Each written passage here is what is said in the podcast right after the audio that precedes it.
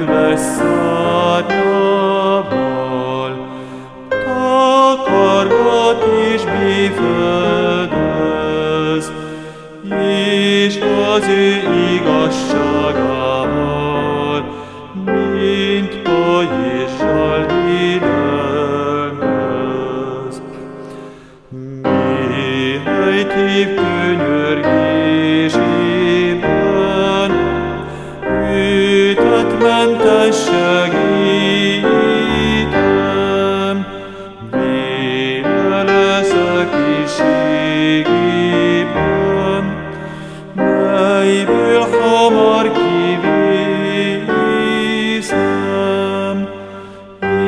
és nagy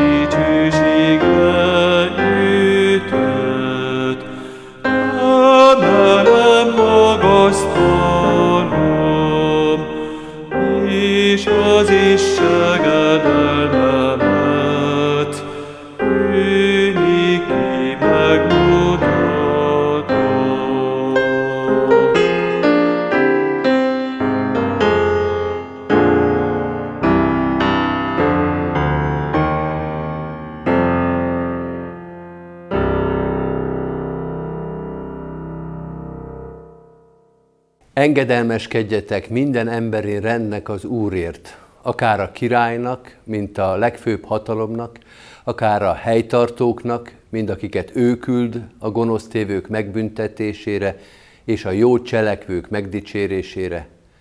Mindenkinek adjátok meg a tiszteletet, a testvéreket szeressétek, az Istent féljétek, a királyt tiszteljétek. Kedves kecskeméti testvérek, kedves barátaim, akik bárhonnan hallgatjátok ezt az ige hirdetést. Ki gondolta volna, hogy egyszer így szólal meg Isten igéje a kecskeméti gyülekezetben? Január elején állítottuk össze az igehirdetés sorozatunkat Péter első levelének második része alapján. Akkor döntöttük el, hogy március 22-én a második rész 13., 14. és 17. verse lesznek majd a textus. De nem gondoltuk volna, hogy ilyen körülmények között hangzik majd el ez az ige hirdetés. Egy üres gyülekezeti teremben, ahol nincsenek az ismerős arcok, csak egy kamera. Nem gondoltuk volna, hogy ilyen hétköznapokból és ilyen küzdelmekből hallgatjuk majd, hogy mit tanít Isten igéje a rendről és az engedelmességről. Már is álljunk meg egy gondolatra. Mi nem gondoltuk január elején, hogy ez lesz, de Isten pontosan tudta. Akkor is ismeri a jövőnket, ha abban semmi váratlan nem történik, és pont mozdulatlanságával és unalmával nyomaszt bennünket. Meg akkor is tudja, mi fog történni, amikor napok alatt foszlik szét minden tervünk és elképzelésünk.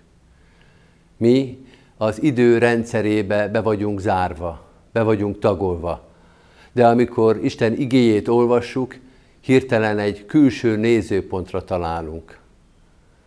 Annak a beszédét hallgatjuk, aki kívülről, felülről lát bennünket, ismeri és kezében tartja a világunkat a koronavírussal együtt. Úgy olvassuk tehát Péter első levelét, hogy Isten már az első század végén a levél megírásakor, és persze 2020. januárjának az elején a textusok kiosztásakor is tudta, mi milyen szívvel hallgatjuk majd március 22-én az igehirdetést, és azt is tudta, hogy mire van most a legnagyobb szükségünk. Úgy is mondhatjuk, hogy azt az egyetlen szemét hallgatjuk, aki az elmúlt hónapok fejleményei miatt nem lepődött meg. Jó ilyen magabiztos tanító mellé oda telepedni. Ha már most magára a szövegre tekintünk, azt láthatjuk, hogy a legerősebb üzenete arról szól, hogy a világban egyfajta rendezettség van, és ez a rendezettség Istentől származik. Több ilyen ige is van a Bibliában, talán a leghíresebb közülük a római levél 13. része, és ezeket az igéket az éppen hatalman lévők szokták is szeretni, és az alávetettek gyanakodva szokták olvasgatni. A hatalmon lévőkről majd még beszélünk a prédikáció végén is. Ez az ige azonban elsősorban nem a hatalmon lévőkről szól, és nem az emberi rendszerek minőségéről, hanem arról, hogy Isten nem hagyta magára az embert, amikor az, az fellázadt ellene. Kiűzte a paradicsomból, de nem fordított neki hátat. Az, hogy az emberi társadalmak bizonyos rendezettségben élnek, ez az Isten gondviselő akarata. Ezt tanítja a Szentírás. Nem olyan az életünk, mint a futóhomok, amelynek szemei teljesen egyformák és tehetetlenül sodródnak a szélben. Jó példa ez itt, Kecskeméten, a Kiskunsági Nemzeti Park szomszédságában. Azt mondja Isten igéje, egyfajta rendezettségben, struktúrában élünk, és ez Isten megőrző, az élet feltételeket biztosító, tehát gondviselő jelenléte. Elhisszük-e ezt? Elfogadjuk-e, hogy a társadalmunk rendezettsége, a különböző társadalmi szerepek, vezető, vezetési szerkezetek és a vezetők benne, hogy ez Isten rendje? Néha nehéz ezt elhinni. Hát nem csak a nagyon istenfélő és kegyes emberek tartoznak Isten rendjébe? Nem csak ők kaphatnak Istentől feladatot, sőt hatalmat? Hát nem. Ézsaiás könyvében, a 45. részben olvassuk, azt mondja az Úr fölkentjének Círusnak. Lám még egy pogány uralkodó is lehet az Úr felkentje, Isten akaratának megjelenítője, gondviselésének eszköze. Isten úgy rakja össze a világot, hogy bárminek és bárkinek szerepet adhat, bárkit beépíthet tervébe. Képzeljük el a világot, az emberi társadalmakat úgy, mint egy régi, mechanikus óra szerkezetet. Én nagyon szeretem a régi úgynevezett Schwarzwaldi órákat. Egyszerű, könnyen javítható szerkezetek, nagy, fa, acél és sárgaléz alkatrészekkel. Könnyen át lehet látni őket. És a fő szabály, hogyha az ember szétszedi és újra összerakja őket, a végén egy alkatrésznek sem szabad az asztalon maradnia. Nincs benne felesleges, véletlenül oda került elem. Nincs olyan alkatrész, amit az órás ne tervezett volna bele, ami funkció és használhatóság nélkül lenne ott. Az új szövetség többször is megfogalmazza, hogy bár nem mindenki tiszteli Istent, nem mindenki engedelmeskedik neki, de mindenki lehet Isten eszköze. Az emberi társadalomra tekintsünk úgy, mint Isten nagy óra szerkezetére, amelynek alkatrészeit Isten tette a helyére, és amelynek legfőbb funkciója, hogy az emberek életét védje és boldogulásukat szolgálja. Ugyanennek a gondolatnak a finomítása is megjelenik a textusban, a 17. versben. Mindenkinek adjátok meg a tiszteletet, a testvéreket szeressétek, az Istent féljétek, a királyt tiszteljétek. Ez meg olyan, mint egy nagy színdarab szereposztása, ahol a nevek mellé a szerephez kötött viszonyulásokat is odaírta a szerző. Gyermekkoromban sokat jártunk operába, és édesapámnak volt, nemrég ellenőriztem, még most is van, egy szép magyar nyelvű librettó gyűjteménye. A librettó nem csak azért fontos, hogy a szöveget megérthessük, hanem hogy még az előadás előtt áttanulmányozzuk a szereplőket.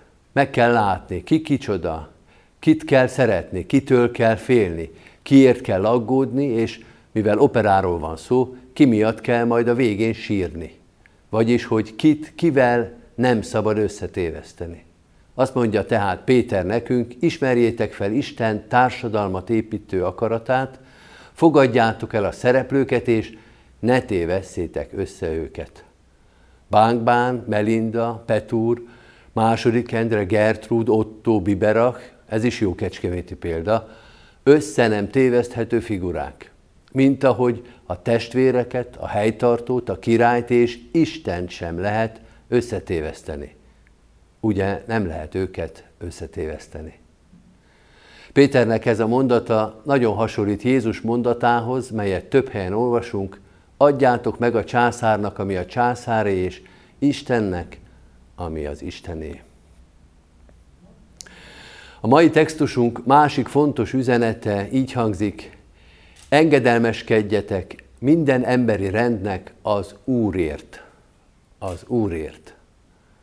Ez a megfogalmazás arra utal, hogy bár itt Péter az emberi társadalmi szerkezet, sőt hatalmi viszonyok tiszteletben tartását kéri, de motivációul nem emberi tényezőt jelöl meg, nem lelkesedésből vagy félelemből kell engedelmeskednünk, még csak nem is jól felfogott érdekünkből, hanem az Úrért. Az Úrra nézzetek, mert ő akkor is segíthet az engedelmességben, ha a hatalom gyakorlója és maga az emberi társadalom csak ellenállás szül bennetek. Ne a hatalom gyakorlójának méltóságára vagy méltatlanságára, vagy a társadalom züllöttségére nézzetek, hanem Isten szentségére és jelenlévő hatalmára.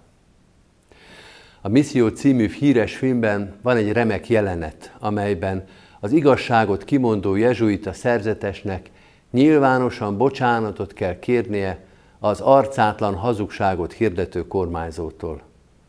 Nem hangzik el ott a textusunk, de nyugodtan el is hangozhatna, mert ezt játszák el ott a jelenet szereplői. Engedelmesség az Úrért. És az is szépen érződik a jelenetben, hogy ehhez az alázathoz és békességhez csak Isten adhat erőt. Egy olyan helyzetben, amelyben most társadalmunk, sőt az egész világ van, engedelmességre, vagyis fegyelemre van szükség. Engedelmességre az Úrért, fegyelemre az Úrért. Ez az ő világa, az ő rendje. Keresztények, döntéshozók, vezetők, orvosok, ápolók, kutatók, gyógyszertárosok, kereskedők és buszsofőrök, polgárok, és különösen idősek, engedelmeskedjetek az Úrért. Legyetek fegyelmezettek az Úrért. Még egy gondolatot szeretnék megfogalmazni az igehirdetés végén az Istentől kapott hatalommal kapcsolatban. Amikor a Szentírás azt tanítja, hogy minden hatalom Istentől jön, ezzel nem azt tanítja, hogy a hatalom azt tesz, amit akar, hanem azt, hogy minden hatalomnak végül Isten előtt kell elszámolni a tetteiről. Azt tanítja, hogy a végső szót nem a földi hatalmak, hanem a minden hatalommat kezében tartó Jézus Krisztus mondja ki felettünk. A textusunk arra tanít, hogy lássuk meg, sőt, tiszteljük Isten gondviselő jelenlétét az emberi társadalom szerkezetében, szereplőiben, de ez nem azt jelenti, hogy Isten gondviselését csak a társadalom szerkezetében és az ilyen vagy olyan szereplők jelenlétében láthatjuk meg. Isten maga is jelen van a mindennapjainkban, és ő lesz az, aki a földi lét végén is ott lesz és megszólal. Nehéz eldönteni, hogy mikor könnyebb elfelejtkezni Isten gondviselő jelenlétéről. Akkor-e, amikor az eseménytelenség vesz körül, emberi léptékűek a hétköznapok, vagy akkor, amikor minden egész eltörött, és csak sodródunk az ismeretlen felé. Péter apostol azt mondja, soha se feledkezzetek el Istenről, sőt, mindig, minden körülmények között ő legyen cselekedeteiteknek mozgatórugója. 2020. március 22-én erre tanít bennünket Isten, meglátni az ő gondviselését, a különböző emberi szereplőkben és szerkezetekben, és főleg meglátni őt, a gondviselőt, a világurát, aki kezében tartja az életünket, és aki erőt ad a vezetéshez, a segítségnyújtáshoz, a gyógyításhoz, a várakozáshoz és az engedelmességhez. Amen. Hajtsuk meg a fejünket és imádkozzunk. Menjél, Atyánk, magasztaljuk a Te nagy nevedet, a földi létünkből, még a félelmünkből is, a szorongattatásból is, a teremtett világ sok-sok helyzetéből. Hálát adunk azért, hogy eljuthatunk hozzád. Most is ezen a tavaszon, innen Kecskemétről, innen Magyarországról, ebből a világból látjuk és magasztaljuk a Te hatalmadat. Nem csak azt látjuk, ami körülöttünk és bennünk van, hanem Téged is. Ez a mi reménységünk. Ettől van tele a szívünk bizakodással, hogy a Te hatalmad és szereteted meghatározza és megszabadítja ezt a világot. Köszönjük, hogy hozzá tartozhatunk, hogy ebben a forgandó, mulandó világban Te vagy a biztos pont az életünkben. Kérünk erősíts bennünk ezt a hitet és a reménységet. Kérünk növeld a hitünket, hogy egymás terhét hordozhassuk, hogy így töltsük be a Krisztus törvényét, hogy oda tudjunk figyelni egymásra. Kérünk, szabadíts meg minket a félelem, a szorongás, a zavarodottság rossz érzésétől. Gyógyítsd a szívünket, erősítsd a reménységünket, mert szükség van most erőre, odafigyelésre, testvériességre. Így könyörgünk a szeretteinkért is. Gondviselő szereteted és kegyelmed őrizze, oltalmazza az életüket, különösen azokét, akik mások terhét hordozva, kórházban, irányításban, vezetésben, a legkülönbözőbb szerepekben a te szeretetedet és gondviselésedet képviselik. Urunk, te légy a mi oltalmunk, te adj erőt az orvosoknak, az ápolóknak, a kórházi dolgozóknak, te adj bölcsességet a döntéshozóknak, a vezetőknek, te adj fegyelmet, önmérsékletet, engedelmességet minden polgártársunknak, hogy ezzel az együttműködéssel, ebben az egymásra odafigyelésben tudjuk a másikat hordozni, a másik nehézségeit észrevenni. Tudjunk most és holnap is, és holnap után is kitartással, álhatatossággal küzdeni egymásért. Így könyörgünk városunkért, az itt élő sok-sok ezer emberért, imádkozunk magyar népünkért, de ugyanígy a körülöttünk élő népekért, az egész emberiségért. Te légy gondviselő Urunk, Jézus Krisztusnak a hatalma, szabadító szeretete járja át ebben a helyzetben is egész emberiségünket, országunkat, világunkat. Amen. Ti azért így imádkozzatok, mi atyánk, aki a mennyekben vagy, szenteltessék meg a te neved. Jöjjön el a te országod, legyen meg a te akaratod, amint a mennyben, úgy a földön is. Mindennapi kenyerünket add meg nékünk ma, és bocsásd meg védkeinket, miképpen mi is megbocsátunk az ellenünk védkezőknek. És ne vigy minket kísértésbe, de szabadíts meg a gonosztól, mert tiéd az ország, a hatalom és a dicsőség, mind örökké. Amen. Mindezek után az Isten békessége, mely minden értelmet felülhalad, őrizze meg szívünket és gondolatainkat a Krisztus Jézusban. Amen.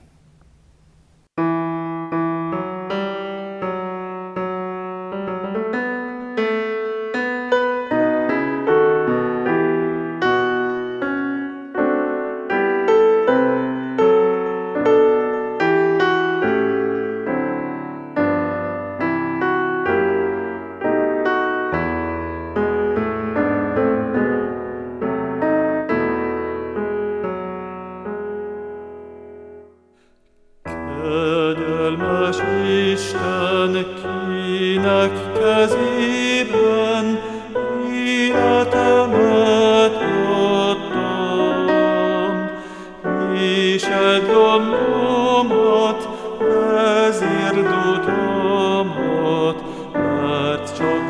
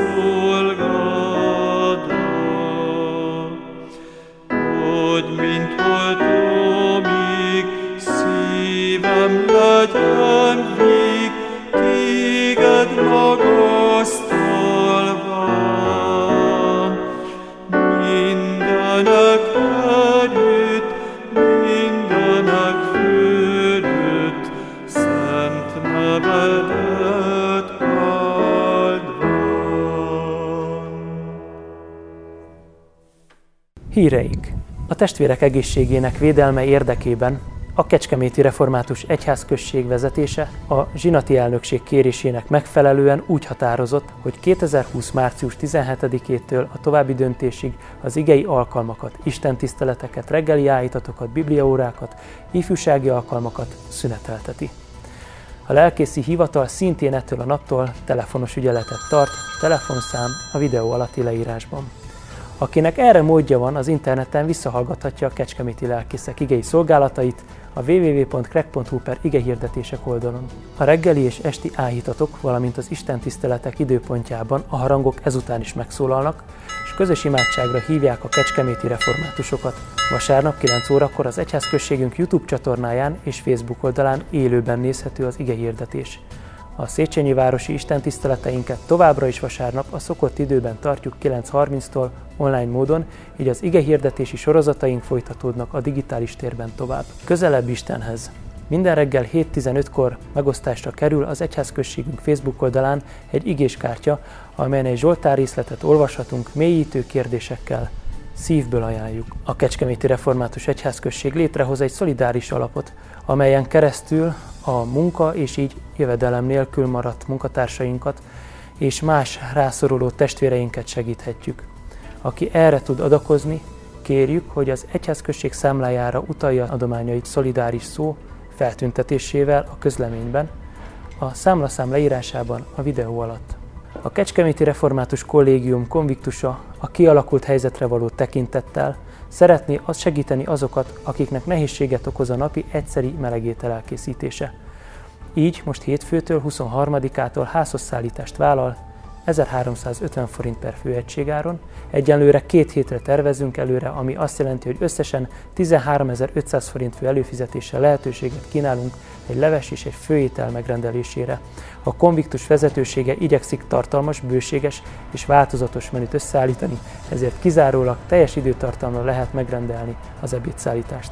A finom és tartalmas ételekről képeket láthatunk a konviktus Facebook oldalán, link a leírásban. Az ebéd megrendeléseket most hétfőn 10 óráig várjuk, telefonszám és bővebb információ a videó alatti leírásban. Szeretnénk kérni a gyülekezeti tagok segítségét, hogy akinek van idős egyedülálló ismerőse, azokat tájékoztassa erről a lehetőségről. Szeretnénk tájékoztatni minden kedves gyülekezeti tagunkat, hogy rendkívüli helyzetre való tekintettel az idei évi első új szőlőskertje kizárólag 100 példányban fog nyomtatott formában megjelenni, azok számára, akik előfizették, illetve szerzőként szerepelnek újságunkban, félretesszük példányaikat, illetve a köteles példányokon kívül kizárólag a Sionházakba juttatunk el egy-egy példányt. Az újság megjelenésével egy időben gyülekezetünk honlapján elérhetővé válik online formában is, teljes terjedelmében az új szőlőskert. Kérem a kedves testvéreket, maradjanak otthon, védjük meg egészségünket és ismerőseink egészségét. Áldás békesség!